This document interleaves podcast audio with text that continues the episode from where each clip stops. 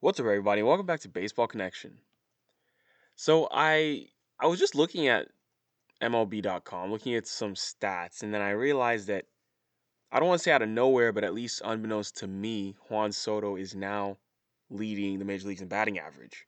He's hitting 325. Obviously, it's not really a surprise because we know Soto is a great hitter. He's you know one of the top hitters in the game, but I did not know he was knocking on the door for batting average. And we wake up today with him leading the league.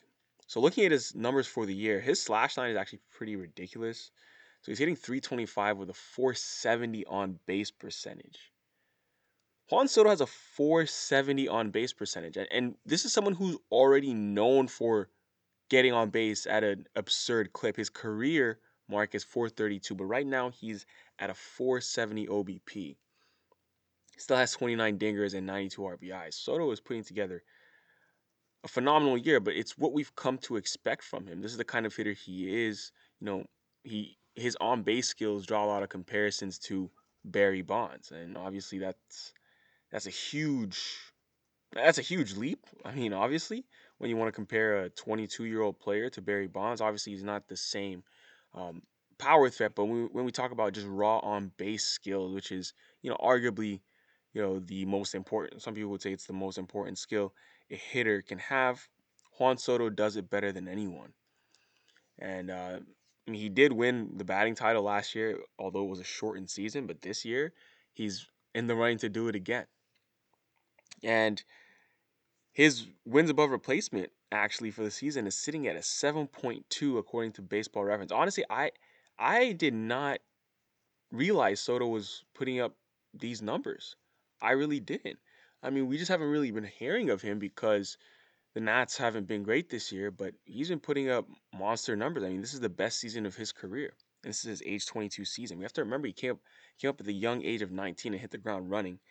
His age 22 season, yeah, so I said, what was it, 7.1 on baseball reference, is 6.5 on FanGraphs. I mean, if the Nats were playing better, then obviously Soto would be in that MVP conversation, but he's having a phenomenal season. And it turns out that, you know, of course, other people have people have noticed this. Uh, you know, some statistical models have noticed this. So, Spotrac or Spotrac, however you want to call it, the site that you know that uh, holds all the data for different salaries across different pro sports and things like that. And they have this market value page where they calculate everybody's, you know, projected market value. They do it based on what comparable players have gotten at you know a similar age and what their contracts were. Well, they are now estimating Juan Soto's market value to be worth 15 years, 503.7 million dollars for a contract. That's that's a 15 year deal with an AAV of 33 and a half million dollars per year. I mean, that's what they're saying Juan Soto is worth. Nobody has ever been projected to have a $500 million contract, but I mean, obviously Juan Soto could be the first. I mean, like I'm not gonna say I won't be surprised. Of course, I'd be surprised because it's it's unprecedented. But this dude is a Boras client, and he's doing he's doing crazy stuff at a young age. A 15 year deal. Wow. I mean, I, I don't know. I mean, if the Nats were to give him that deal, uh, obviously there would be a lot of um, there, there'd be some language in there. Would probably be a lot of deferred money. Um, maybe an opt out or two in there or something like that. But we have to remember that baseball contracts are fully guaranteed. So the moment he signs on the dotted line, he is guaranteed to get all that money at some point. It may be deferred into the future, but he is guaranteed to collect all the money. And that's that's a lot.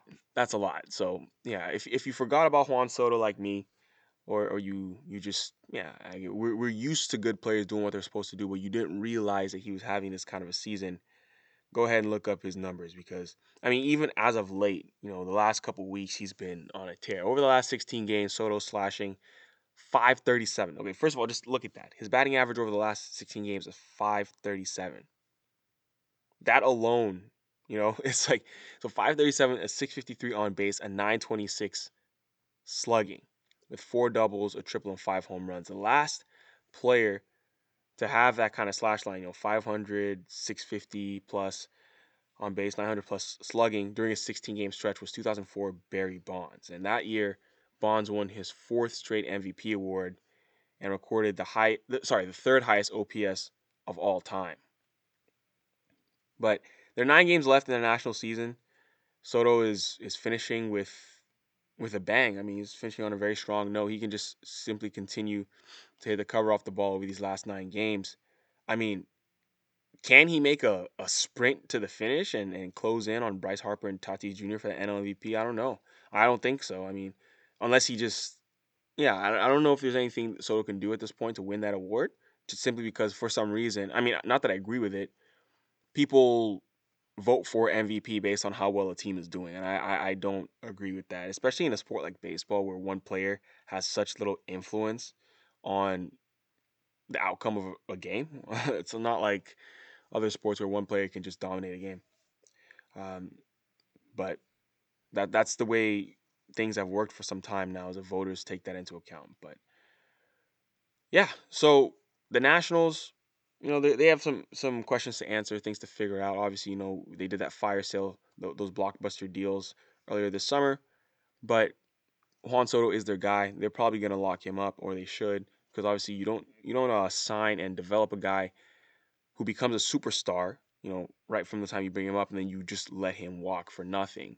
Uh, when you realize you have a generational talent on your hand, you go ahead and you lock that up. And I mean, if, not all teams do, but you know, if, if you if you want to win, I think that's what it takes.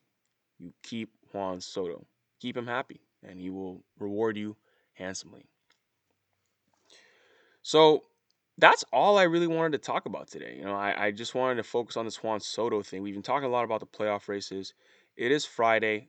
A bunch new a bunch of new series are kicking off, you know, for the weekend today. So these are, you know, these are the the crunch time games. You know, you have Yankees Red Sox in Boston. You know, that's a head-to-head matchup which has a lot of playoff implications. Um, obviously, you know, Giants and Rockies, they're playing, you know, not the Rockies are in it, but the Giants need to keep winning. Dodgers and D-backs, those they're playing. D-backs don't really care, but the Dodgers need to keep winning. Astros and A's, that's a big head-to-head matchup. Braves and Padres. You know, these two teams need to keep winning. So a lot, you know, a lot on the table, a lot at stake this weekend, and we'll see what teams do with the opportunities that they're given. But that's gonna do it for today. If you enjoyed this, please share it with someone who'd be interested, and we'll see you next time on Baseball Connection.